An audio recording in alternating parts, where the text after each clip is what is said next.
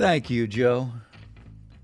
Today is the start of a new direction for me, a shift to less talk and more music.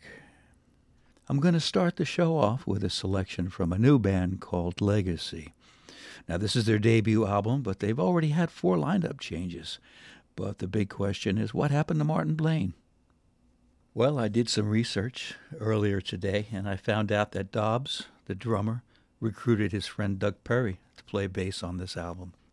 I also discovered that Malin Boo Boo Linton has announced the tour dates for this fall. For a fee, you can get access to the local tower Shack Wagon. You get 10 and, uh, well, you get a free ring. Among other exciting things happening is the start of Radio Ravioli in just a few seconds. It's hosted by Olivia. She was once considered to be someone else, but luckily, today that's not the case. Here she is